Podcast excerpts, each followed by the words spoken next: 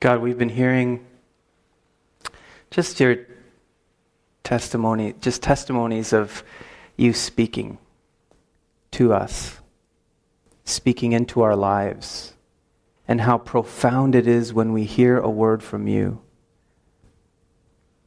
And God, that's what we're talking about this morning. And I, I pray that you would speak to us in, in such a way as to bring a transformation in our lives the way we view ourselves, the way we view you, the way we view the world around us, Lord, we ask for a transforming presence. And now I just want to invite you to pray just silently to yourself and pray and ask God to reveal more of who He is to you this morning.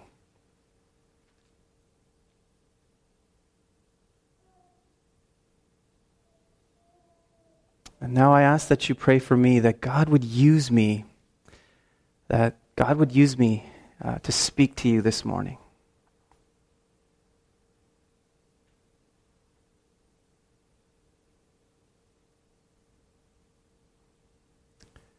Thank you, Lord. In Jesus' name. There's something about that name. In Jesus' name. Amen. Amen. All right. Now, if I were to tell you the name George Foreman, how many of you know who I'm talking about? Okay. Oh, okay, everyone, right? Perhaps you know George Foreman from his grill, the George Foreman grill. Now, I actually, in preparing for this sermon, actually wanted to buy a George Foreman grill. I was like, you know, I want to know what it's like to be able to cook a burger in half the time, right? Because it's two sided cooking. So I went on Kijiji and um, Kijiji's basically an online thrift store, I guess, right? You can get uh, used anything. And so I looked, and there were tons of Foreman grills. 20 bucks I could get a Foreman grill, so I, I might get one. I'll just, I'll have to ask Allie, but she'll probably say no. But anyway, whatever. But, uh, huh? Oh, yeah? I can have yours? Oh, done deal. Done deal. Okay. really? Oh, yes, yes, yes. Oh, I'm. Oh yeah, I'm cooking burgers tonight, man. That's great. So anyway, um, perhaps you know that it isn't the grill that made George Foreman famous. It, it was actually George Foreman that made the grill famous. George Foreman was a professional boxer turned pastor, turned comeback boxer, turned entrepreneur. It's actually quite a fascinating story, and I want to share with you this story of George Foreman. Now, in 1968, he was 19 years old, and he entered the Olympics, and he won the he- in the heavyweight division of boxing at the 1968 Olympics. Afterwards, he turned pro. He, he, beca- he became a professional boxer and um, started winning fights, and he became eventually became the heavyweight champion of the world. And he held that title until he lost it to Muhammad Ali. Now, it wasn't uh, long after uh, he lost the title that he actually lost a few more and he decided to retire. In fact, the, the fight just prior to his announcement of retiring, he got pretty injured in the fight. And uh, so much so that he actually said that he had an encounter with God uh, in that moment. And he decided to give his life to Jesus and he became a pastor.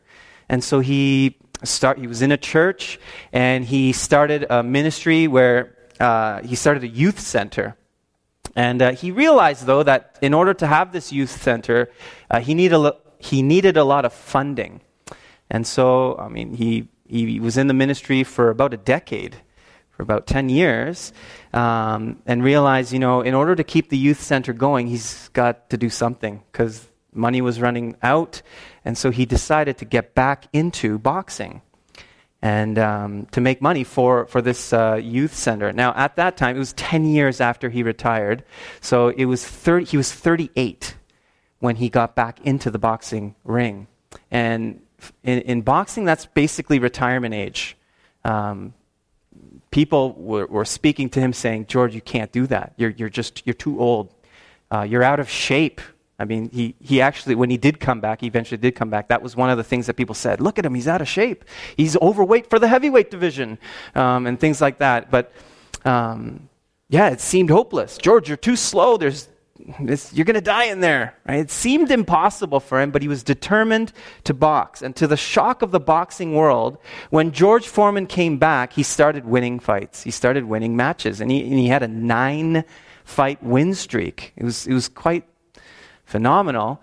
Um, but after that nine fight win streak, he lost again to a younger, faster boxer. And of course, at that time, people were saying, okay, George, you did good. You had a bit of a run there. It's time to retire. You're too old. You're too slow. There's a lot of up and coming young fighters, Mike Tyson being one of them. You're not you're just not going to be able to complete, compete. You can't do it. Right? But George wanted to prove them wrong because in his mind he had a vision. He had a vision. He was the heavyweight champion of the world. And by the age of 45, I mean, he kept at it. He kept at it. And at age 45, which is to this day still the record for the oldest boxer to win a heavyweight title, George Foreman defeated Michael Moorer and became the world champion again at age 45. It was against all the odds, against all the things that were said about him. As he was, you know, deciding to come back into boxing at his old age, he became what he knew was true in his heart the heavyweight champion of the world. So, why am I telling you this story? Well, George Foreman had a vision. He had a vision that he believed was from God to go back into boxing 10 years after he retired. That, that's not a smart idea. Okay, it's one thing if he was in boxing, you know, at, at, 27 he didn't retire and he kept boxing and stayed. I mean, there's lots of boxers even today who are, you know, in, in that age and even older, but they've been boxing that whole time. You know, they're able to, they slow down a bit, but they're able to keep up. But for George, it wasn't that. It wasn't like that. He was out for a long time, over a decade, and um, it, it just it wasn't a good idea. But he just knew that God gave him a vision. And he must have battled thoughts in his mind, though, because there was a lot of things that were said. It was over the media, the press, like saying, this is, you're too old, George, you're too this and that, and just, but he followed the vision God gave him and he succeeded. He followed the vision that God gave him and he succeeded. You see, God is a God of vision. God is a God, the God we serve is a God who gives people a vision to go after, a vision to look towards. And usually this vision, it's a seemingly impossible one. Well, what do I mean by that? Well, he gave Abraham a vision. Genesis chapter 17, verse 5 to 6 says this No longer shall your name be called Abram, but your name shall be Abraham, for I have made you the father of a multitude of nations. I will make you exceedingly fruitful, and I will make you into nations, and kings shall come from you. And it's like, what? He was 99 years old. Abraham was 99. You don't have kids when you're 99. It's just not possible. Impossible. Yet God said it. And not only did God say that Abraham would, have, would be a father, that he would be a father to a multitude of nations, that kings would come from Abraham.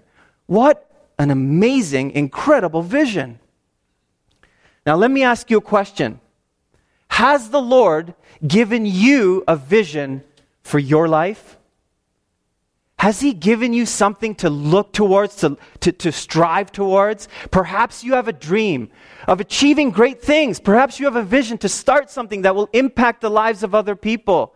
Perhaps you have a calling to write, to write a book, to start a ministry, to help the poor. Perhaps you have a missions calling over your life to go overseas, or maybe it's to start something here, right at home. Maybe God has called you to start a business. God has called you to something. What vision has the Lord given you? He gives us vision. But so often, when God gives us a vision to strive towards, situations and circumstances surrounding us speak otherwise, and we begin to have these words that pop up into our minds. Oh, it, it, it can't be from God. Telling us the vision could, couldn't possibly be true. And what spirals from that is we begin to tell ourselves things about ourselves that are not who God sees us to be. We begin to use words that say we are not capable of fulfilling the vision that God has. Words like, I'm not good enough. I'm old. I am young. I am unintelligent. I am unworthy. I am fill in the blank. These words have the power to not only affect our vision, but also our identity. And so today, I want to tackle this head on in a sermon that I'd call The Power of Words, because words have power. They really do. Words have power. And to do that, I want to take us to uh, the book of Judges, and I want to introduce you to a character in the Bible whom God had a vision for his life. God had words for him about who he was, but he didn't believe it. In fact, he couldn't see it. Um, at first, he couldn't. And so it's Judges chapter 6, and I'm going to read from verse 11. And it's the story of Gideon. And this is what it says. Now the angel of the Lord and came and sat the angel of the Lord came and sat under the terebinth at Ophrah, which belonged to Joash the Abiezrite, while his son Gideon was beating out wheat in the winepress to hide it from the Midianites. And the angel of the Lord appeared to him and said to him, the Lord is with you, O mighty man of valor. And Gideon said to him, Please, Lord, if the Lord is with us, then why has all this happened to us? And where are all his wonderful deeds that our fathers recounted to us, saying, Did not the Lord bring us up from Egypt? But now the Lord's forsaken us and given us into the hand of Midian. Midian. And the Lord turned to him and said, Go in this might of yours and save Israel from the hand of Midian. Do not I? Do I not send you? And he said to him, Please, Lord, how can I save Israel? Behold, my clan's the weakest in Manasseh, and I'm the least in my father's house. And the Lord said to him, But I will be with you, and you shall strike the Midianites as one man. Now, just to give you a bit of a background uh, to the book of Judges, God has a plan for Israel. God has a plan for humanity, and He's using Israel to bring about that plan. Israel could not be corrupted by the surrounding cultures. It just couldn't happen because of God's ultimate plan.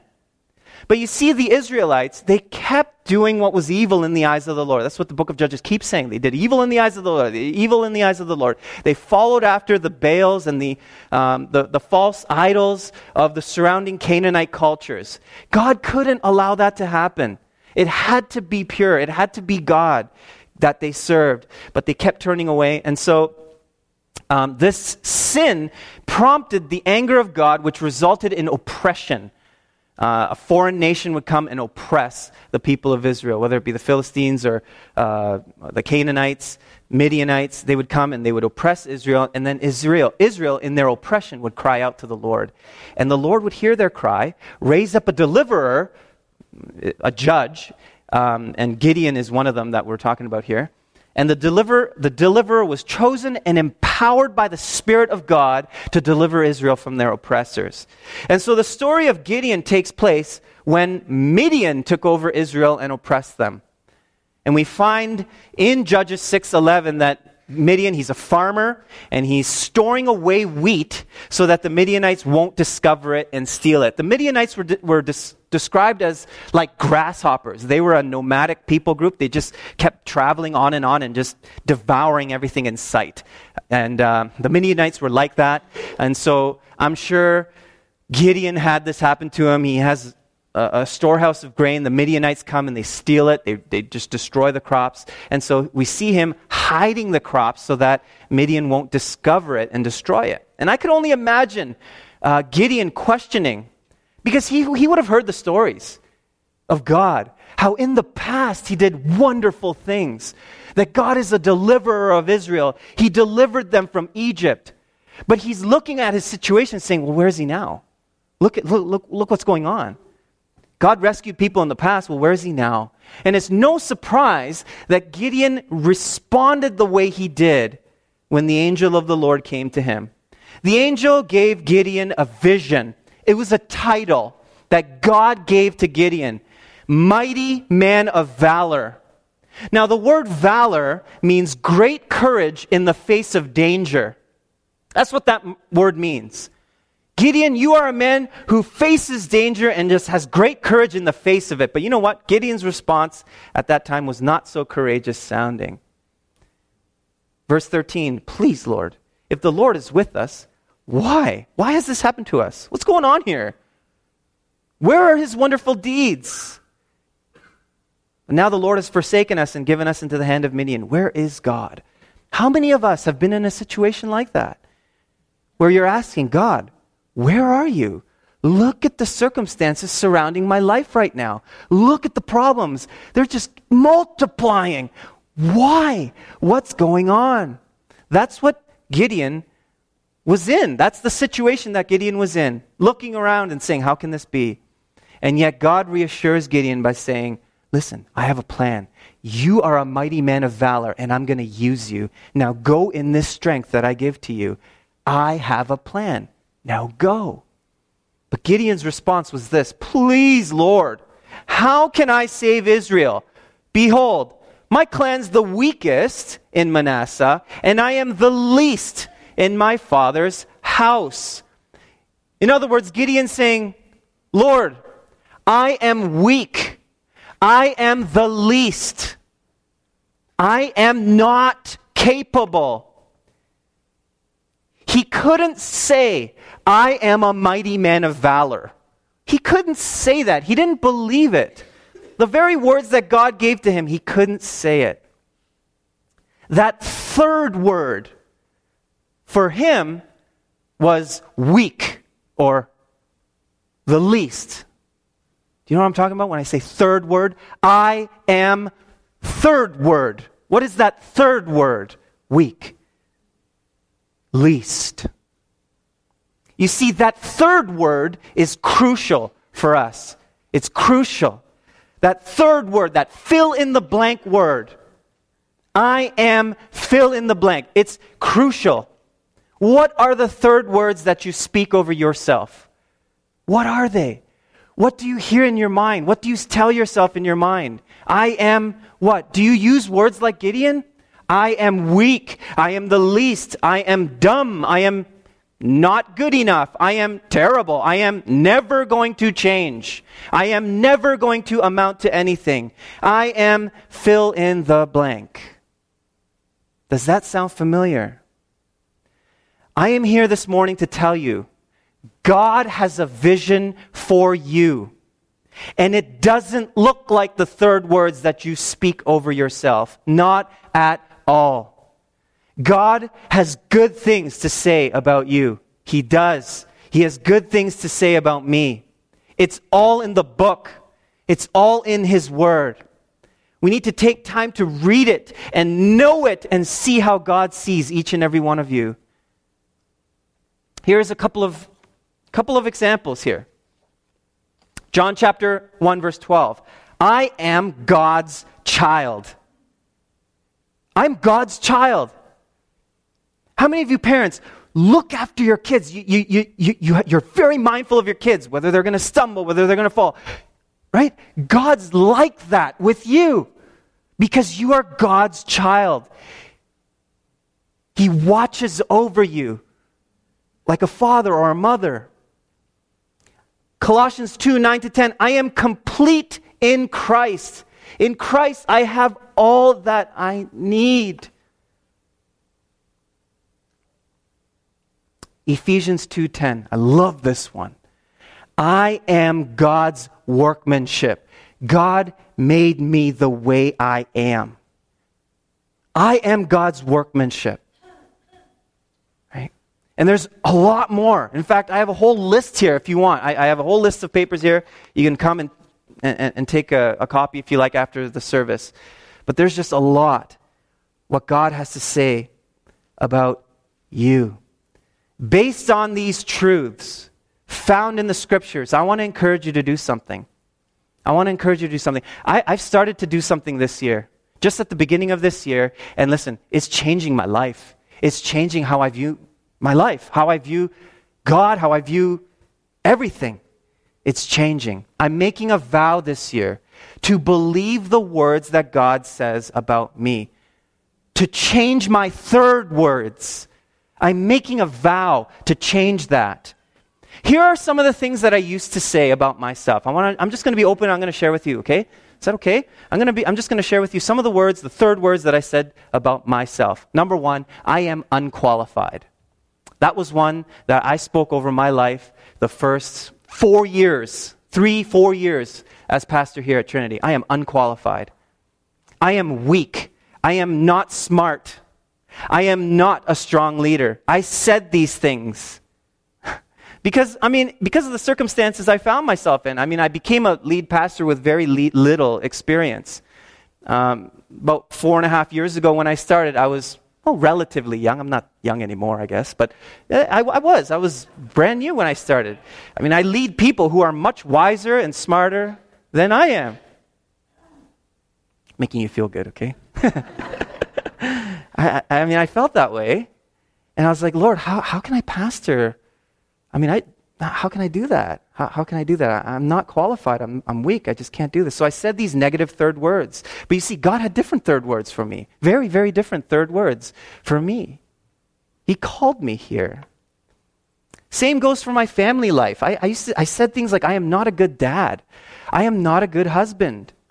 And I said those third words because the things that I did proved that I wasn't. But you know what I realized? In some ways, I found myself doing those things in, in, in those circumstances because I said those negative things over my life, over myself. The more I say I'm a bad father, the more I say I'm not qualified to be a pastor, it affected the way I lived out my life.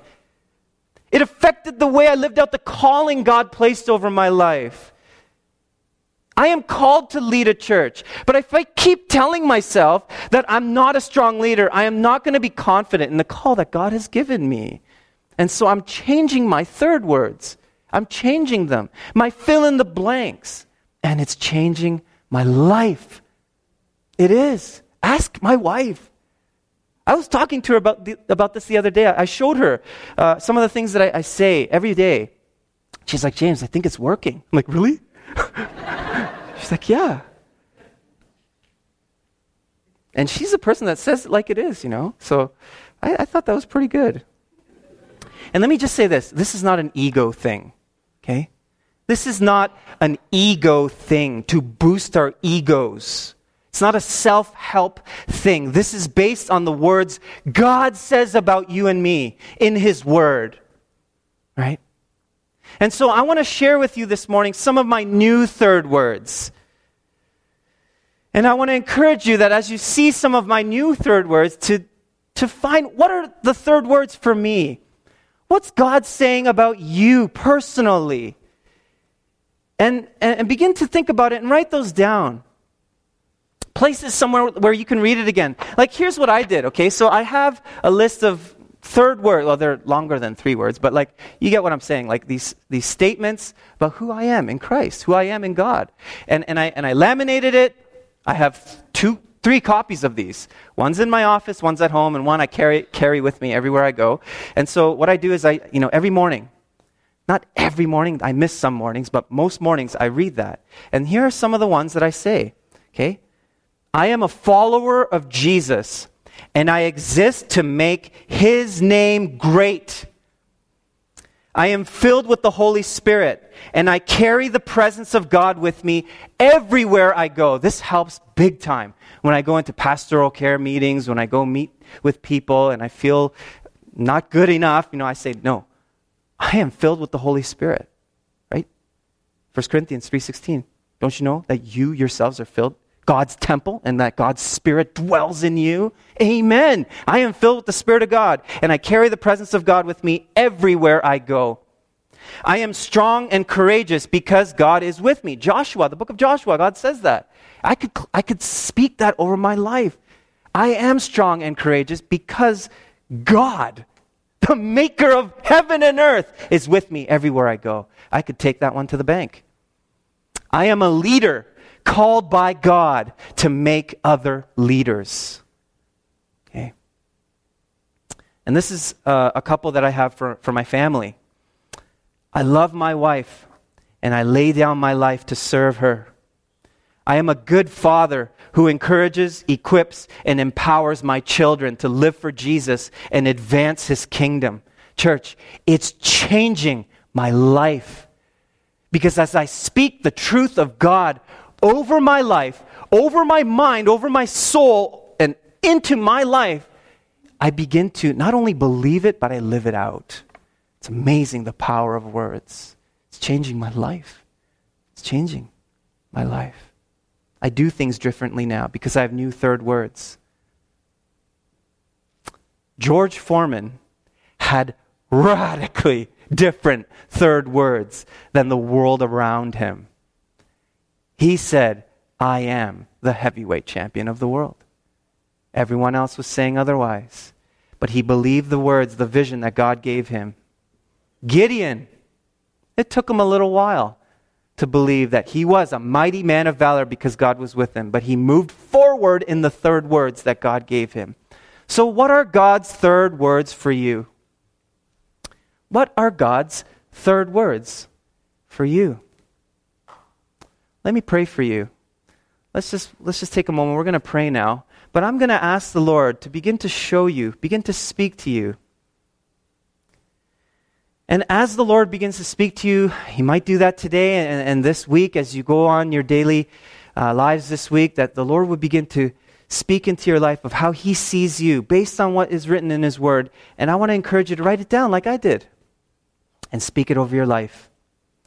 So, Lord, thank you that you have a vision for our lives. That each and every one of us in this place, you have created with a purpose, for a reason, to, to fulfill what you have for each of our lives.